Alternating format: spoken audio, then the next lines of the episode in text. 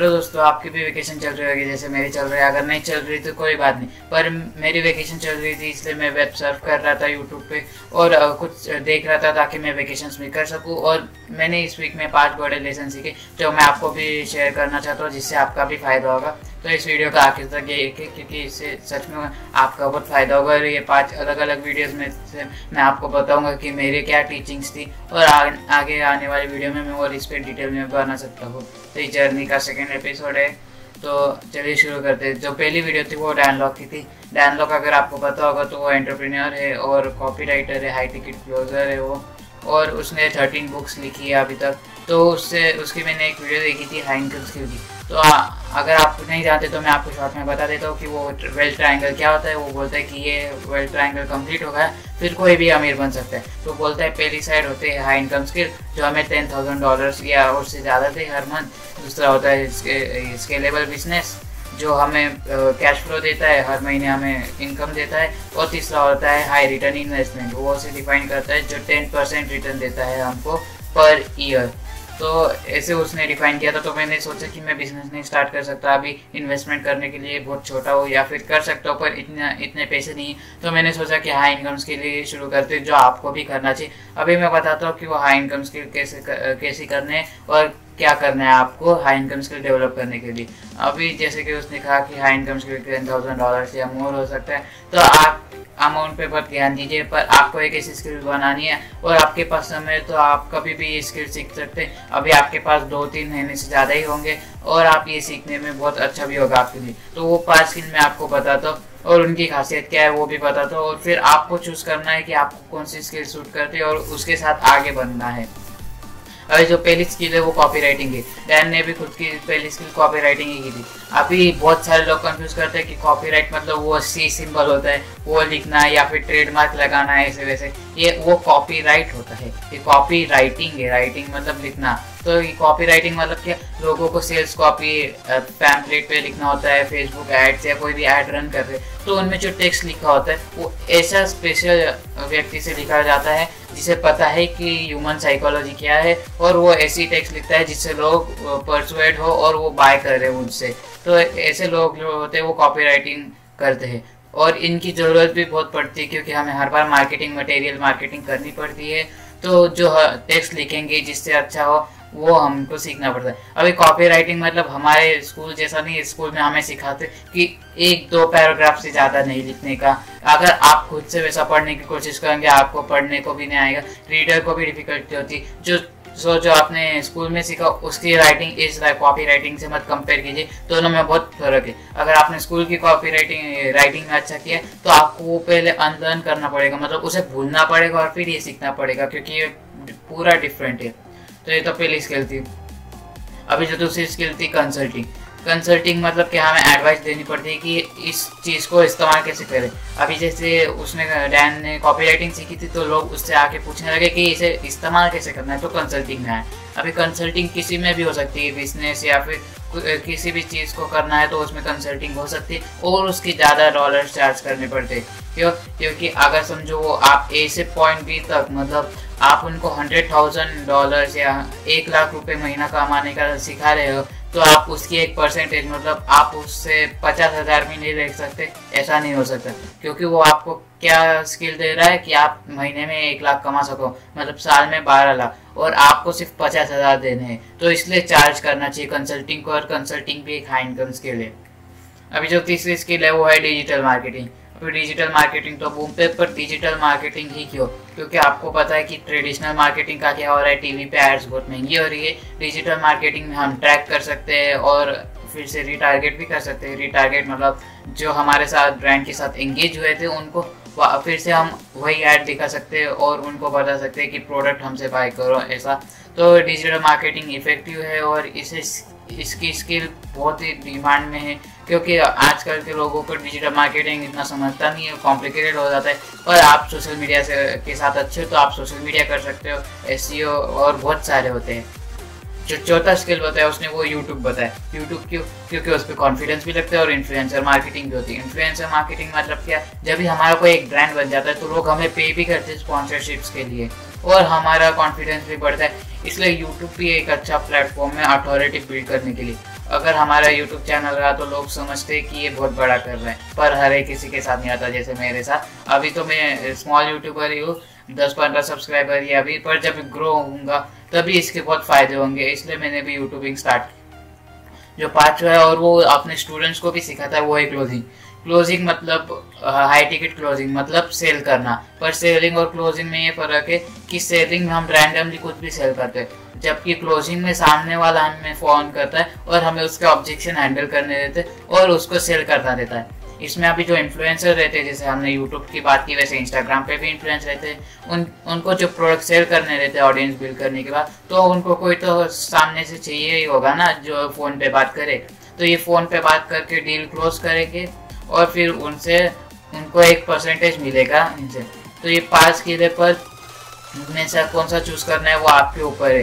तो अगर आप एक बात नोटिस करेंगे तो ये जो भी सारे स्किल्स है वो सारे बिजनेसेस को इनकम बना के, जैसे कॉपीराइटिंग सेल्स करते हैं, कंसल्टिंग बिजनेस को ग्रो करने में हेल्प करता है, डिजिटल मार्केटिंग ऑनलाइन उनकी मार्केटिंग करता है ताकि कस्टमर आए, फिर यूट्यूब यूट्यूब पे हम हमारे स्पॉन्सर्स ले सकते हैं उनको भी फायदा होता है, फिर क्लोजिंग से हम उनकी सेल बढ़ाते हैं। तो ऐसी जो भी स्किल है जो बिजनेस को ग्रो करने में मदद करती है या रेवेन्यू जनरेट करने में या कस्टमर लाने में मदद करती है वो हाई इनकम स्किल्स होती है। अभी ये यहाँ तक लिमिटेड नहीं, इससे आगे और बहुत सारे स्किल्स है, अनगिनत स्किल्स है।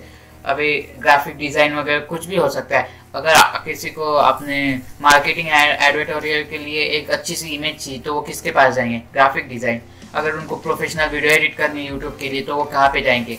वीडियो एडिटर के पास, क्योंकि उनसे भी उनकी इनकम जनरेट होती है और लोग उनको लाइक भी करते हैं और यूट्यूब चैनल भी ग्रो होता है। तो जो भी मनी बाय बाय इनडायरेक्टली उनको मनी बना के देता है, पैसा बना के देता है, कस्टमर्स लाता है, ये दोनों में से कोई भी चीज़ करता है तो वो हाई इनकम स्किल की कैटेगरी में जाते हैं। अगर आपके मन में भी कोई हाई इनकम स्किल है तो मुझे कमेंट कीजिए कि मैंने कौन सी हाई इनकम स्किल नहीं बोली है, तो हम मुझे भी पता चले कि वो है कौन सी। अभी जो दूसरा लेसन मैंने जो सीखा है वो है कोई भी चीज़ फास्ट कैसे लगे। अभी मेरे एक्सपीरियंस में मैंने तो डिजिटल मार्केटिंग का थोड़ा बहुत सीखा है, पर जो ऐसे उसको स्टार्टिंग में इन्वेस्टमेंट भी लगता है ताकि और ऐसे टूल्स वगैरह बाय करने रहते हैं, तो मैंने उसका सिर्फ अभी सीखा है थोड़ा बहुत, पर इतना प्रैक्टिकल मैंने नहीं किया, सिर्फ एक ब्लॉग वगैरह बनाया था और उसका एसईओ किया था। तो इनमें से मैं तो यूट्यूब कर रहा हूँ। अभी क्लोजिंग के लिए मुझे फ़ोन पे कोई बोलने को तो देगा नहीं, इसलिए मैंने वो नहीं किया। अभी कंसल्टिंग के लिए मेरे पास इतना एक्सपीरियंस नहीं है तो मैंने कॉपीराइटिंग सोचा, क्योंकि कॉपीराइटिंग हमारे लॉन्ग टर्म में कहीं पे भी काम आ सकता है, सिर्फ सेल्स में नहीं, कॉन्वर्जेशन में या किसी को कन्विंस करना हो तो कहीं पे भी वो काम में आएगा, इसलिए मैंने कॉपीराइटिंग को पिक किया। अभी फिर इतनी ब्रॉड स्किल है कॉपीराइटिंग, तो उसको सीखना कैसे है वो भी मैं आपको बताता हूँ कि मैं कैसे करने वाला और आप भी कोई भी स्किल कैसे सीख सकते हैं। अभी ये एक बुक में से the first twenty hours book से इसके मैंने समरी देखी थी। मुझे बुक पढ़ने का इतना शौक नहीं है, जो मुझे अच्छी लगती है वो मैं खरीद लेता हूँ और पढ़ लेता हूँ, पर ज़्यादा तो मैं समरी ही देखता हूँ। तो इसमें भी पांच स्टेप्स बताए गए, अगर आप वो करते हो तो आप आप कोई भी चीज़ कभी भी सीख सकते हो। अभी जो उसने बताया था पहले, सबसे पहले बहुत पहले एक स्टडी हुई थी जहाँ पे बताया गया था कि एक इंसान को ट्वेंटी थाउजेंड आवर्स लगते हैं किसी भी फील्ड में एक्सपर्ट बनने के लिए, टॉप बनने के लिए। फिर वो पास डाउन होता गया और ऐसा ऐसी अफवाह फैलती गई कि है ना किसी किसी को भी एक्सपर्ट बनने के लिए ट्वेंटी थाउजेंड आवर्स लगते। फिर ऐसी अफवाह फैली अगली जनरेशन में कि हमें ना कुछ समझने के लिए ट्वेंटी थाउजेंड आवर्स लगते, तो ऐसा वो एक एक लेवल नीचे जाता गया, पर ये ट्रू नहीं था। फिर बाद में ये प्रूव किया कि किसी भी चीज़ को समझने के लिए सिर्फ ट्वेंटी आवर्स लगते हैं। ट्वेंटी आवर्स ना कि बहुत कम है और ना ही बहुत ज़्यादा, इसमें सीख सकते हैं, पर इसके कुछ कंडीशंस है जो आपको फुलफिल करने पड़ते हैं, फिर आप कोई भी चीज़ ट्वेंटी आवर्स में सीख सकते हो। और आपके पास वैकेशन है तो इससे अच्छा टाइम होगा ही नहीं, तो ये ये प्रोसेस ध्यान से सुनिए, आपको बहुत ही काम में आएगा। तो सबसे पहला तो पहले दो स्टेप्स तो ऑब्वियस है। पहला तो वाई फाइंड करना है। वाई अभी मतलब इसमें अलग से वाई फाइंड करने को कहा है, ऐसा नहीं कि हमारा पर्पज़ क्या है, ये क्या है, वो क्या है, ऐसा फाइंड करने को नहीं बोला है। वाई मतलब हमें आखिर में ऑब्जेक्टिव क्या चाहिए, हमें रिजल्ट क्या चाहिए।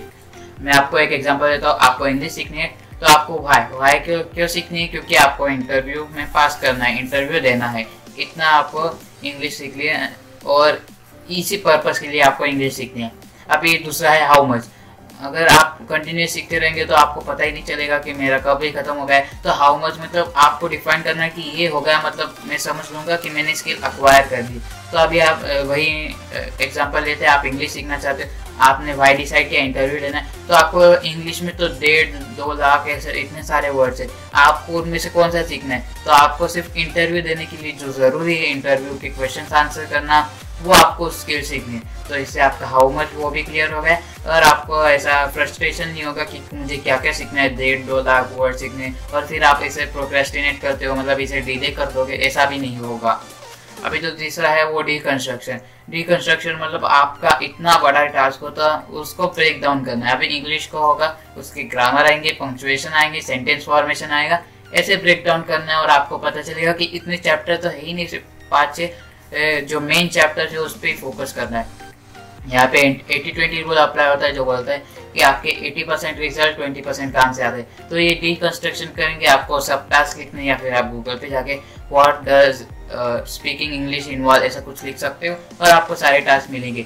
तो उनमें से जो ट्वेंटी परसेंट मेन टास्क है जिससे आपका एटी परसेंट रिजल्ट मिलेगा आपको, वो आपको सीखने शुरू करना है। ये तो तीसरी स्टेप। अभी चौथी स्टेप है रिमूव बैरियर्स एंड डिस्ट्रैक्शन। अभी बैरियर और डिस्ट्रैक्शन में एक फर्क है। डिस्ट्रैक्शन मतलब आप काम कर रहे हो तभी आपके मन में जो भी अलग से थॉट आता है, जैसे मोबाइल की नोटिफिकेशन उनको ऑफ करना है, टीवी उन सबको ऑफ करना है, वो डिस्ट्रैक्शन है। अभी बैरियर्स मतलब क्या, समझो आप गिटार सीख रहे हो तो आपको गिटार है ना अच्छे से पैक करके एकदम बेड के नीचे या कहीं पे भी गोडाउन में वगैरह कहीं पे भी नहीं रखनी है, आपको अपने प्रैक्टिस एरिया के साइड में रखनी है ताकि आपको वो बैरियर ना हो और आप फ्रस्ट्रेट ना हो कि आपको वहाँ पे जाके फिर से वो निकालना है और फिर से रखना होगा। इससे अच्छा आप अपने बेड के साइड या प्रैक्टिस वाली एरिया के साइड में रख दो और इससे आपके बैरियर भी रिमूव हो जाएंगे। और जो पांचवी चीज़ है वो है कमिटमेंट। अभी कमिटमेंट मतलब यहाँ के दो रीज़न हो सकते हैं। एक तो कि आपको आप सच में वो कमिट करने के लिए तैयार हो कि आपको बीस घंटे देने ही है इसको, अगर आप कमिटेड नहीं हो तो उस चीज़ को छोड़ दो क्योंकि आप बस अपने ट्वेंटी ट्वेंटी आवर्स को वेस्ट ही कर दोगे। इसलिए पहले कमिट करो कि आपको करना है या नहीं। और दूसरा रीज़न है कि अगर आप कमिट करोगे तो आपको पता होगा कि मैंने कमिट कर दी है और मैं इससे पीछे नहीं आ सकता, और आप उसके लिए लायक बन जाओगे और आप वो करने के लिए तैयार हो जाओगे। ये तो मेरा दूसरा लेसन था। अभी बढ़ते हैं तीसरे लेसन की तरफ। ये अभी मैं शॉर्ट में करके आपको बताता हूँ क्योंकि वीडियो बहुत लंबी हो जाती है और मैं पूरा डे नहीं डॉक्यूमेंट कर सकता, पर मैं ये पाँच कंप्लीट कर देता हूँ। तो तीसरा है कि हम ज़्यादा येस कैसे सुने। अभी हमें नो भी सुनना पड़ता है, सेल्स ऑब्जेक्शन होते हैं। तो मैंने कॉपी राइटिंग को जैसे मैं चूज़ कर रहा था तो मैं साइकोलॉजिकल ट्रिक देख रहा था कि कैसे इन्फ्लुएंस करें। अभी मैं इसमें छोटी सी साइकोलॉजिकल ट्रिक बताता हूँ, ये आपकी बहुत ही ज़्यादा काम में आने वाली है।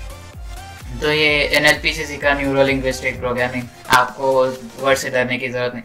ये बेसिकली साइंस होता है कि ह्यूमन ब्रेन को स्टडी करता है। तो वैसी टेक्निक थी, एकदम बेसिक टेक्निक है। तो इसका फॉर्मूला शॉर्ट फॉर्म है वी ए के, आप इससे याद रख सकते हो, विजुअल, ऑडिटरी और काइनेस्थेटिक। अभी इसमें आई आई मूवमेंट को कैसे रीड करें वो बताया गया है। अभी आप देखते हैं कि जब भी हम किसी से बात करते हैं उसका डायरेक्ट आई कॉन्टेक्ट होता है या इधर उधर देखता है, तो इसमें बताया गया है आपको ऐसे इमेजिन करना है, ये लेफ्ट है वो पास्ट है और ये राइट है वो फ्यूचर है। आप अपने हिसाब से देखेंगे तो हम लाइन देखते हैं ना कि जीरो से टेन तक जाता है, तो जीरो मतलब पास्ट हो गया और टेन मतलब फ्यूचर हो गया। तो अगर वो लेफ्ट साइड को देख रहा है तो वो पास्ट में याद कर रहा है और राइट साइड को देख रहा है तो वो फ्यूचर में याद कर रहा है। आप भी ट्राई करके देखना, आपको ये सच में ये ट्रिक डेवलप की, ये आपको पता चल जाएगा।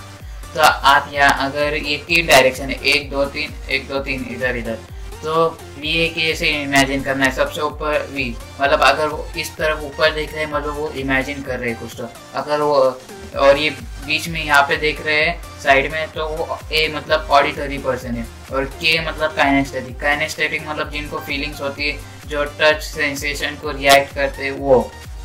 वैसा ही इस तरफ सिर्फ यहाँ पे पास्ट है और यहाँ पे फ्यूचर है।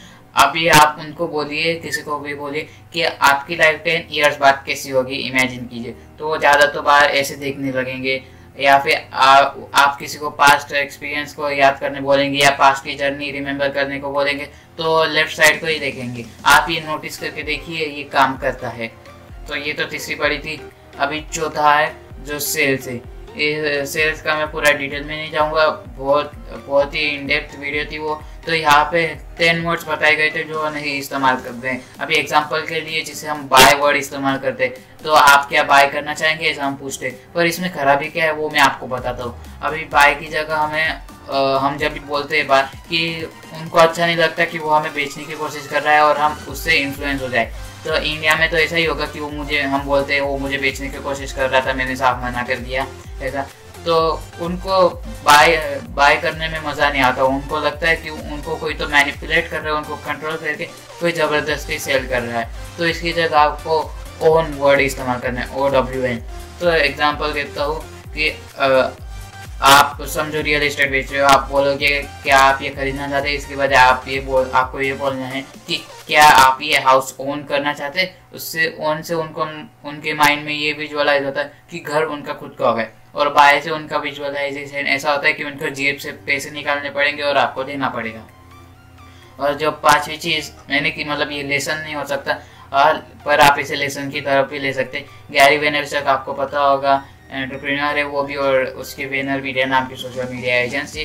तो उसने डॉलर एंड एटी स्ट्रेटेजी बताई थी। उसने बेसिकली कहा था कि इंस्टाग्राम पे नेटवर्किंग करनी है, कमेंट्स करना है। तो वह मैंने इस हफ्ते में किया और आप वो कर सकते हैं आपके इंस्टाग्राम फॉलोअर बनाने के लिए। मुझे पता है मैं ये बोल नहीं सकता कि मैं मेरे खुद के इंस्टाग्राम फॉलोअर्स फिफ्टी सिक्स है, पर वो क्वालिटी तो भी है। कोई कोई मुझे डीएम्स भी करते हैं तो मैं रिप्लाई भी करता हूँ, इसलिए मुझे अच्छा लगता है कि कोई तो इम्पैक्ट होता है मेरे मैं जो बोलता हूँ उससे। पर ये बाद में जाके और बढ़ेंगे, ये मैं गारंटी करता हूँ, क्योंकि कभी ना कभी तो इनको बढ़ना ही है, क्योंकि मैं एफर्ट भी डाल रहा हूँ और आपके लिए कॉन्टेंट भी बना रहा हूँ और आप भी इसे लाइक कर रहे हैं, आप भी लाइक करते हो, आप भी वीडियो वॉच करते हो। तो उसके लिए थैंक यू। अभी मैं इंस्टाग्राम पे इतना एक्टिव तो था नहीं, क्योंकि मैं बाकी की भी चीज़ें करनी रहती है। मुझे कंटेंट बनाने में बहुत टाइम लगता है, फिर नोट्स निकालने पड़ते हैं तो इतना टाइम लगता है, तो वो भी मैं दिन में कर लेता हूँ। पर मैं आपके लिए ये पाँच चीज़ें समराइज कर देता हूँ। पहली तो है हाई इनकम स्किल, ये कॉपी राइटिंग हो सकता है, कंसल्टिंग, डिजिटल मार्केटिंग, यूट्यूब और क्लोजिंग। फिर how to learn anything fast ये दूसरी थी। तीसरा था गेट यस फ्रॉम एनीवन, किसी से भी यस बुलवा ले, साइकोलॉजिकल ट्रिक, वो उसमें वी ए के था, विजुअल ऑडिटरी काइनेस्थेटिक थी। और चौथा था सेल्स स्ट्रेटेजी, इस पर मैं वीडियो बना सकता हूँ बाद में ये टेन वर्ड्स को लेकर। और पांचवा वो गैरी वेनरचक की स्ट्रैटेजी इंस्टाग्राम पे ग्रो करने के लिए। मेरी पांच बिगेस्ट टीचिंग्स थी। मैं अगले हफ्ते में भी ये ट्राई करूँगा अगर मुझे टाइम मिलता है तो, क्योंकि बिजी भी रहता हूँ ना मैं, मुझे पता है वेकेशन से, पर बिजी तो यही करने में भी मेरा वक्त चला जाता है। और मैं मॉर्निंग रूटीन भी मेरा अलग है, थोड़ा बहुत मॉर्निंग रूटीन में फॉलो कर लेता हूँ और मैं उस पर भी वीडियो बना सकता हूँ आगे। अगर आप मुझे कमेंट्स पे बताते हैं तो मैं ज़रूर बताऊँगा, इसलिए इसे वीडियो को लाइक करना मत भूलिए। इतनी बड़ी वीडियो बनाइए, एक लाइक तो बनता ही, और सब्सक्राइब भी करना मत भूलिएगा। Thank you for watching, good bye.